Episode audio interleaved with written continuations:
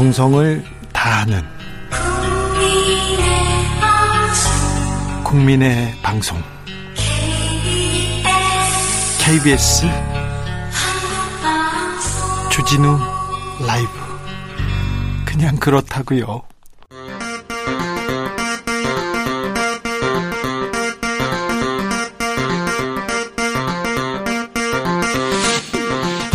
주진우 라이브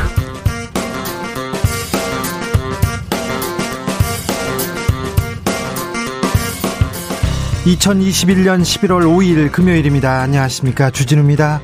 결국 윤석열 후보가 웃었습니다. 정치 경력 4개월 영선의 정치 신인 홍준표 후보를 제치고 국민의힘 대선 후보가 됐습니다. 윤 후보는 엄중한 책임감과 사명감을 느낀다면서 정권 교체 반드시 이루겠다고 했습니다.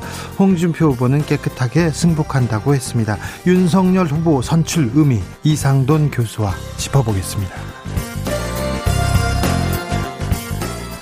대선이 4개월 앞으로 다가왔습니다. 윤석열 후보, 국민의당 안철수 후보와 야권 단일화 주목됩니다. 윤 후보가 넘어야 할 산, 고발사주, 가곡, 가족 수사는 어떻게 극복할 수 있을까요? 윤석열 후보의 숙제, 그리고 이재명 후보와의 본격적인 대결, 정치연구소 영앤영에서 짚어보겠습니다. 문재인 대통령이 유럽 순방을 마치고 귀국했습니다. 귀국하기 전에는 폴란드, 체코, 헝거리, 슬로바키아, V4 총리들에게 남북 대화를 재개할 수 있게 지지해달라고 요청했습니다. 회의를 마치고 공동 성명을 발표했는데요. 종전선언 제안을 환영한다는 내용도 들어 있었습니다. 주스에서 전해드리겠습니다. 나비처럼 날아 벌처럼 쏜다. 여기는 주진우 라이브입니다. 오늘도 자중자애 겸손하고 진정성 있게 여러분과 함께 하겠습니다. 국민의힘 대선 후보가 결정됐습니다. 윤석열 후보 오늘의 결과 어떻게 보셨을까요? 어떻게 보셨는지 알려주십시오. 그리고 이재명, 윤석열 후보에게 바라는 점도 보내주십시오. 샵 9730 짧은 문자 50원, 긴 문자는 100원입니다. 콩으로 보내시면 무료입니다. 그럼 주진우 라이브 시작하겠습니다.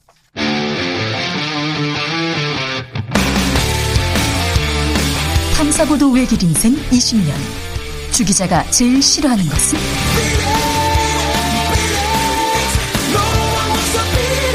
이 세상에서 비리와 부리가 사라지는 그날까지.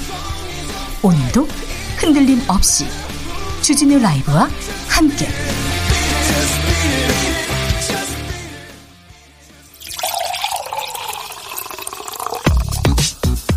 진짜 중요한 뉴스만 쭉 뽑아냈습니다. 줄 라이브가 뽑은 오늘의 뉴스 주스.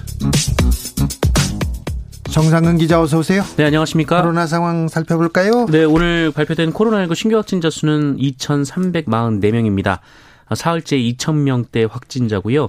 어제보다는 138명 적지만 지난주 금요일 발표된 확진자 수에 비해서는 220명 정도 많습니다. 네, 계속 2,000명을 넘고 있습니다. 네, 지난주 하루 평균 확진자 수도 2,133명으로 다시 2,000명대를 넘겼고 감염 재생산 지수도 다시 1을 넘긴 상황입니다. 어제 사망자도 20명이 나왔고요. 위중증 환자도 382명까지 늘어났습니다. 정부가 병상 확보에 나섰습니다. 네, 정부는 오늘 코로나19 확진자가 하루 7천 명이 나오더라도 의료 대응이 가능하도록 수도권 지역 병원에 병상 확보 행정 명령을 발동한다고 밝혔습니다. 나아가 하루 만 명의 환자가 발생해도 감당할 수 있는 수준까지 병상을 확충해 나갈 것이다라고 밝혔는데 밝혔고요. 그리고 재택 치료 관리 체계도 정교하게 보완해서 대상자 선정, 치료 물품 지급, 건강 상태 모니터링, 비상시 이송 체계 등 빈틈없이 정비하도록 하겠다라고 밝혔습니다. 국민의힘 대선 후보 윤석열 후보로 확정됐습니다. 네, 국민의힘은 이번 주 월요일부터 치러진 대선 경선 결선 투표 결과 윤석열 국민의힘 후보가 최종 득표율 47.85%를 얻어서 어, 최종 득표율 41.5%를 얻은 홍준표 후보를 제치고 국민의힘 공식 대선 후보가 됐다라고 발표했습니다. 당심에서 앞섰습니다. 네, 윤석열 후보는 21만 표를 얻어서 이 12만 표의 홍준표 후보를 당심에서 크게 앞섰습니다. 이 국민 여론조사에서는 홍준표 후보가 48.21%를 얻어서 37.94%를 얻은 윤석열 후보를 크게 앞섰는데요. 10% 이상 앞질렀어요. 네, 당원 표심과 크게 엇갈리면서 홍준표 후보가 패했습니다. 당심이 민심을 이겼습니다. 윤석열 후보는 음, 뭐라고 했습니까? 네, 윤석열 후보는 부족함도 많았지만 정권 교체를 열망하는 국민의 큰 지지와 격려로 여기까지 올 수 있었다라고 말했고 어, 이제 국민의힘은 원팀으로 정권 교체의 대의 앞에 분열을 할 자유도 없다라고 밝혔습니다. 아, 또한 우리 사회의 공정과 상식의 회복을 바라는 민심은 정치 신인을 국민의힘 대통령 후보로 선택했다고 밝혔습니다. 0861님께서 개표 전까지는 아무도 모르는 것이 결과입니다.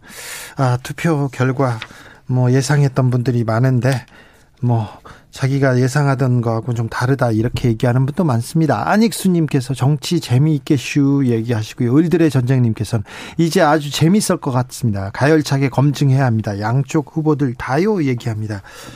음, 국민의당에서는 안철수 대표가 대선 후보로 선출됐습니다. 그런데 이준석 대표가 안철수 대표를 또 비난했어요. 이거 단일화에 또 변수가 되는 거 아닌가 그런 생각도 합니다. 네, 이준석 국민의힘 대표는 언론과 인터뷰에서 대선에 출마한 안철수 대표를 향해 정상적인 출마가 아니다라고 했고요. 이 세상에 어느 후보가 출마하자마자 단일화만 관심을 갖고 어, 관심을 끄는가라며 어, 유권자 중 상당수는 안철수 대표의 정책에 관심을 갖지 않고 단일화를 할지 애를 먹일지만 보고 있다라고 주장했습니다. 어, 또한 안철수 대표에게는 더 이상 확장성이 없다면서 어, 결국 내가 표를 깎아먹으면 너희도 진다라는 식으로 협박을 할 것이다라고 주장하기도 했습니다. 협박을 하려고 나왔다 이렇게 좀 말이 거칠어지고 있는데요. 어, 야권 단일화는 어떻게 되는지 잠시 후 정치연구소 영앤영에서 자세히 다뤄보겠습니다. 이재명 후보는 음, 자영업자 손실 보상 추가 보상해야 된다 이렇게 강하게 나왔습니다. 네, 오늘이 소상공인의 날인데요. 이재명 후보는 자신의 SNS에 우리 공동체를 위해 어, 정부의 방역 지침을 충실히 따른 자영업 소상공인들에게 정부 차원의 충분한 보상이 이뤄져야 한다라고 밝혔습니다. 어, 이재명 후보는 특별한 희생에는 특별한 보상을 하는 것이 국가의 의무이자 주권자에 대한 예의이며 위기 극복의 동력이라고 말했는데요. 어, 그러면서 손실보상 하한액을 높여야 하고 실제 피해가 있었지만 행정명령을 받지 않아 선별지원에서 제외된 분들에 대한 보상도 이뤄져야 한다라고 밝혔습니다. 네, 재정 당국에서는 조금 반대하는데 이 문제를 이재명 후보가 어떻게 돌파할지 좀 주목할 만한 부분이기도 합니다. 대장동 수사에 대해서도 이재명 후보 불만을 드러냈어요. 네, 어제 유동규 전 성남도시개발공사 본부장이 압수수색을 받기 전에 정진상 민주당 선대위 비서실 부실장과 통화했다라는 보도가 쏟아지자 어, 이재명 후보가 반발을 했습니다. 어, 이재명 후보는 오늘 SNS에 이 국민의힘의 방해로 부득이 이 민관 공동 개발을 해서 어, 예상 이익의 70%인 5,500억 원을 회수했다라는 이 기존의 주장을 되풀이했고요. 누가 배임이고 직무유기고 직권남용의 비리 사범이냐라고 따졌습니다. 어, 그러면서 윤석열 후보가 대장동 투자금 불법 대출을 조사하고도 무혐의 처분을 했고 화천대유 측에 부친집을 매각했고 또 국민의힘 관련 인사들이 50억 클럽, 고문료 등으로 어, 수백억 돈 잔치를 벌였다라면서 이 국민의힘 인사들에 대한 수사를 촉구했습니다. 그런데 대장동 관련돼서 박주민 민주당 의원 얘기가 나왔어요?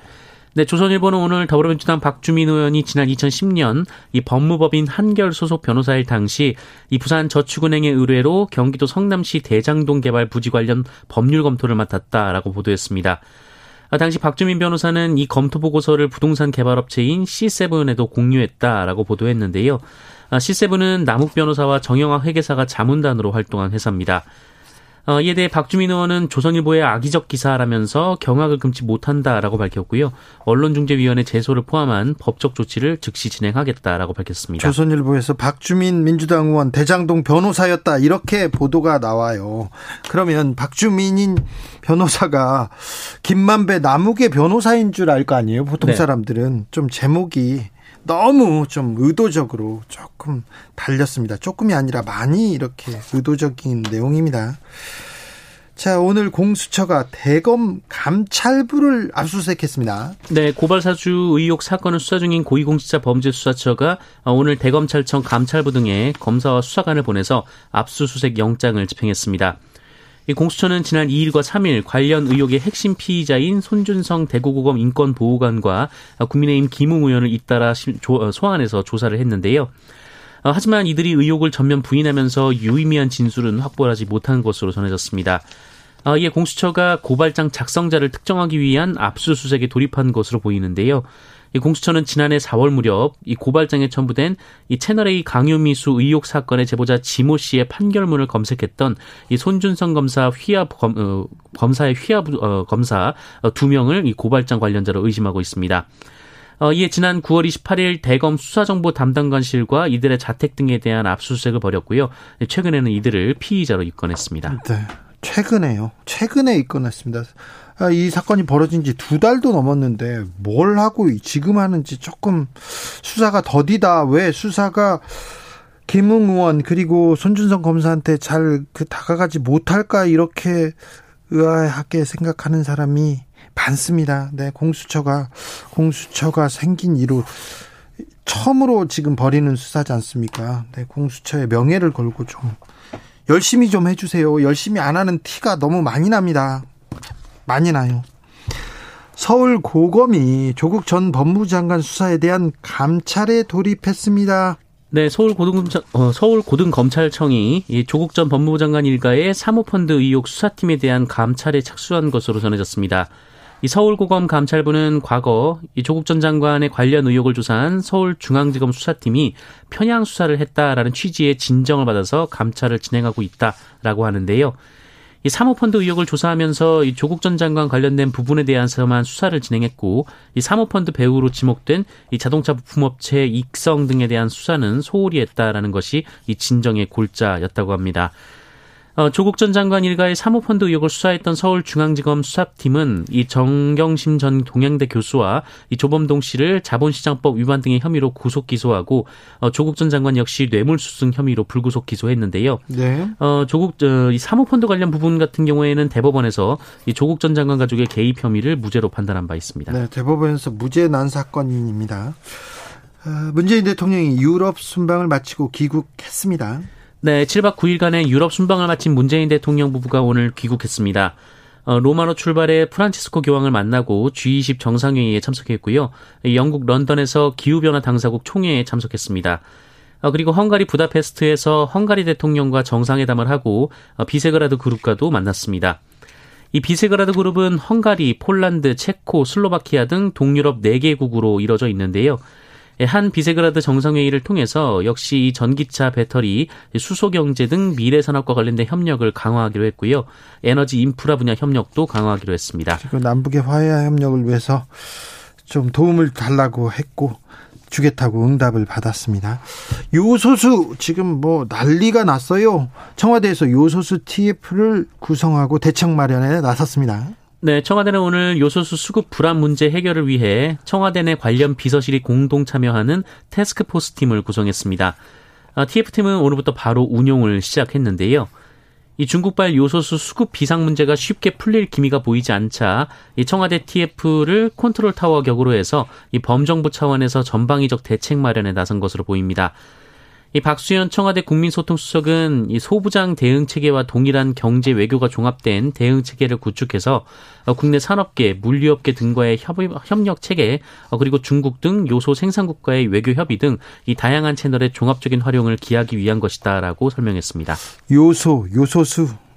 저는 요소수가 뭔지 잘 몰랐습니다. 그런데 이렇게 이렇게 중요한 중요한 아, 저 자원이었다는 것도 몰랐습니다. 또 중국에서 이렇게 들어, 들어온다는 것도 세상을 이렇게 세상이 돌아가는 데는 이렇게 작고 중요한 것들이 많군요. 작지도 않군요. 네, 아주 중요한 부분이었는데 참 여기에 신경을 써야 되는데 좀 빨리 대책을 마련해 주셔야 화물차 또 그리고 버스 운전 하시는 분들한테 조금 피해를 줄이지 않을까 그런 생각도 합니다. 얼른 나서 주세요. 얼른 뛰어 주세요. 공무원들이.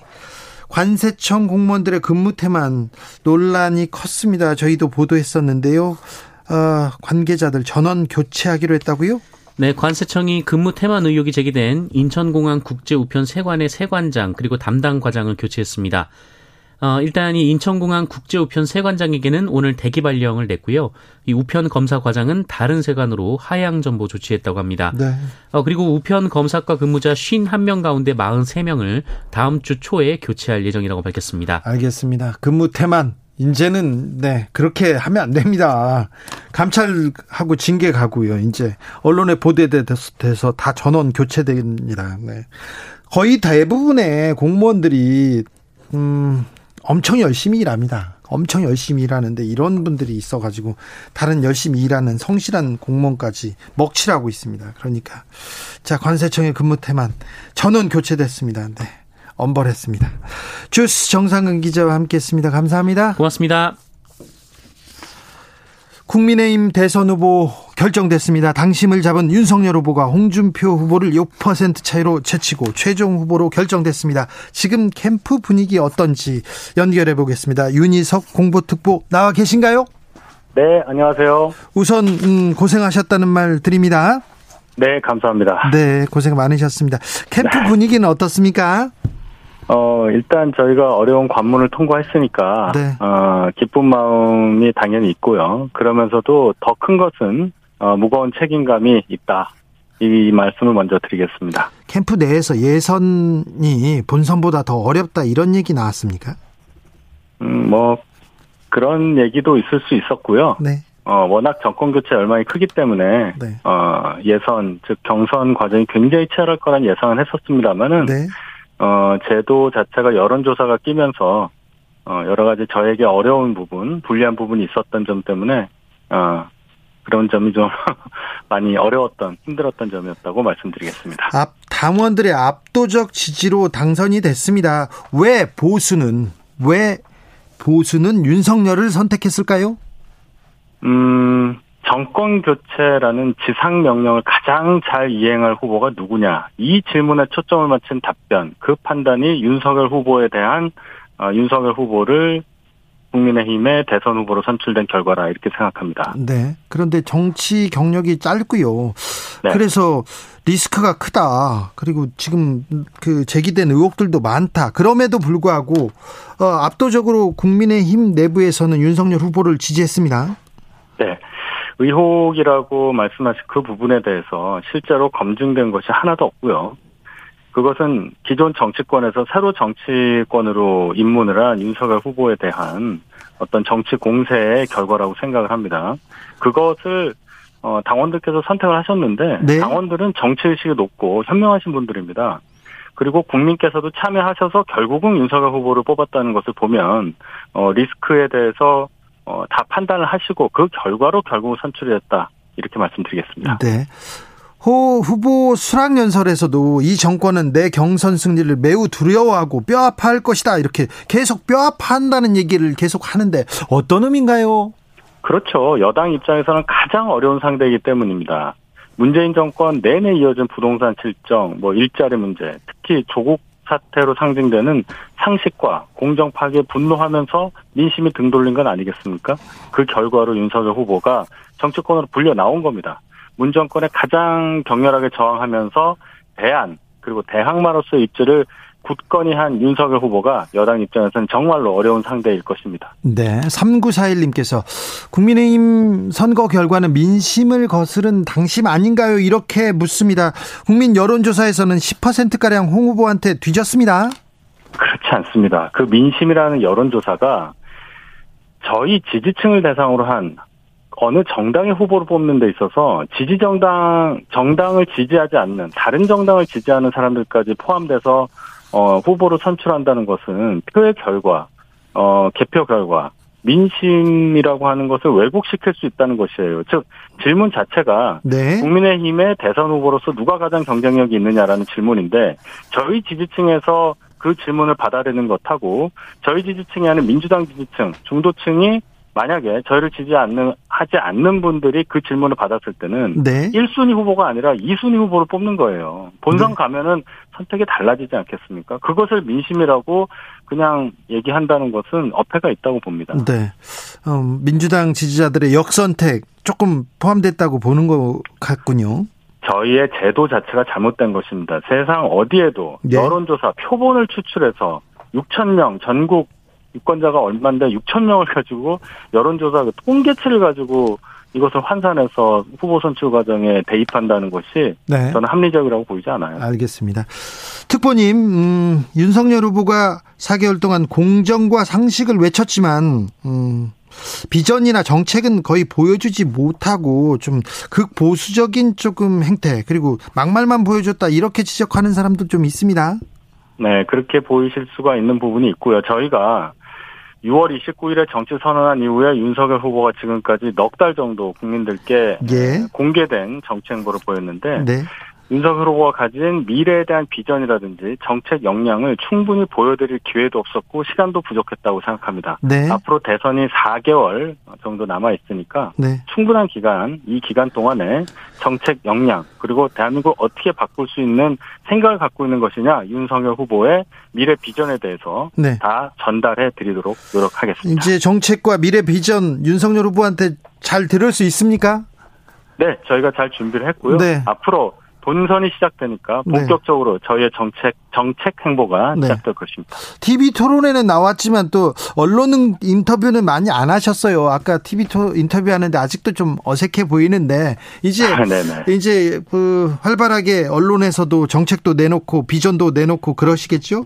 네, 그렇습니다. 언론 관련해서도 저희가 여러 가지 이제 준비 과정이 좀 다른 후보들보다 길었기 때문에 예. 어, 언론과 인터뷰한다든지 이런 게 좀 적었을 수는 있는데 네. 이제 후보가 됐기 때문에 적극적으로 언론을 통해서 국민들께 다가서는 그런 모습을 보여드릴 것입니다. 네.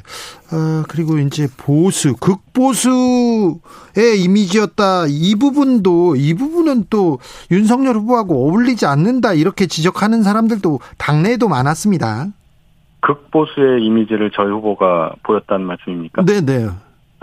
글쎄요. 그 부분은 제가 선뜻 동의하기가 어렵고요. 네. 윤석열 후보 분명히 말씀하셨습니다. 2030 젊은 세대 그리고 중도층에 대한 어 접근을 중도층에 대한 네. 어떤 행보를 결코 멈추지 않을 것이고 계속하겠다 이렇게 말씀하셨습니다. 네. 극보수의 행보와는 전혀 다른 얘기입니다. 네. 아, 중도층 그리고 2030을 위해서 어 저기 많은 얘기를 하겠다는 생각은 계속 보여주고 있습니다. 1769님께서 식당 하나 오픈할 때도 몇 개월 걸려서 준비하는데 4개월 준비해서 나라를 운영한다니요. 토론에서 그렇게 준비 안 된 모습을 보였는데도요. 6466님께서는 비단 주머니가 효과가 있었나 봅니다. 얘기하고요. 공- 비단 주머니가 나오긴 했습니까? 글쎄요. 이준석 대표가 세 개를 갖고 계시다고 하는데 네. 아직 어, 열지는 않은 것 같아요. 아직 뭔가 못- 있다고. 네, 아직 캠프에서 받지는 못하신 것 같아요. 예, 제가 볼 때는 어, 아직 시간이 다 안 돼서 네. 앞으로 차차 여실 것 같고 네. 어, 준비 안 된 부분에 대해서 그 지적 뼈 아프게 받아들입니다. 네. 그러나 준비할 수 있는 시간 충분히 남아 있고 저희가 많이 준비해 있는 상태입니다. 지금 네. 이제 본선이 시작됐으니까 충분히 국민들께 저희의 정책 능력을 보여드리겠습니다. 0757님께서 윤석열 후보자는 수락 연설문처럼 정치하셨으면 합니다. 이렇게 얘기합니다. 오늘 수락 연설문. 자, 앞으로 윤석열이 뭘 보여주겠다. 어떤 부분에 강조한 건가요? 기본적으로는 지금 문재인 정권 4년 이상 통치한 기간이 비정상적이라는 말을 벌써 하셨습니다. 네. 즉 법치에 의한 통치가 아니고 어, 법을 넘어서는 뭔가 자의적인 국민의 의사를 무시한 어, 여러 가지 권력 어, 행사가 있었기 때문에 거기에 결과로 공정과 상식이 파괴되지 않았습니까? 그것을 다시 되돌리고 국민적 에너지를 모아서 앞으로 미래에 대비하겠다. 이런 것에 중점을 맞춘 연설이었다고 생각합니다. 네. 미래 2030 계속 얘기했습니다. 중도 얘기를 했는데, 아, 그 중도층이 어떻게 반응할지, 2030 청년들은 어떻게 응답할지 좀, 아, 의문이 되기도 합니다. 윤석열 후보를 선택한 분들에게 한 말씀 부탁드리겠습니다. 정권 교체 열망이 얼마나 큰지 저희가 다시 한번 깨달았습니다. 반드시 그 열망에 부응하도록 최선을 다해서 정권 교체 이루도록 하겠습니다. 지금까지 윤석열 캠프의 윤희석 공보특보였습니다. 감사합니다. 네, 감사합니다. 교통정보센터 다녀오겠습니다. 공인혜 씨.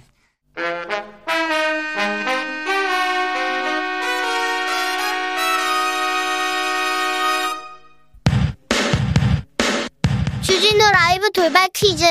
오늘의 돌발 퀴즈는 객관식입니다. 문제를 잘 듣고 보기와 정답을 정확히 적어 보내주세요. 지난 9월에 이것이 17개월 연속 흑자를 기록했습니다. 그리고 올해 9월까지의 누적 이것은 2016년 이후 5년 만에 최대치를 기록했다고 하는데요. 불리한 환경 속에서도 수출이 늘고 해외 현지 법인에서의 배당 수입도 늘었기 때문입니다. 국가 간 기업 정부가 행한 모든 대외적인 경상거래에 의한 수익과 지출의 차익을 가리키는 경제 용어인 이것은 무엇일까요? 어려우시죠? 걱정 마세요. 보기 준비했어요. 1번 저수지 2번 경상수지 다시 한번 들려드릴게요. 1번 저수지 2번 경상수지 샵 9730 짧은 문자 50원 긴 문자는 100원입니다. 지금부터 정답 보내주시는 분들 중 추첨을 통해 햄버거 쿠폰 드리겠습니다. 주진우 라이브 돌발 퀴즈 월요일에 또 만나요.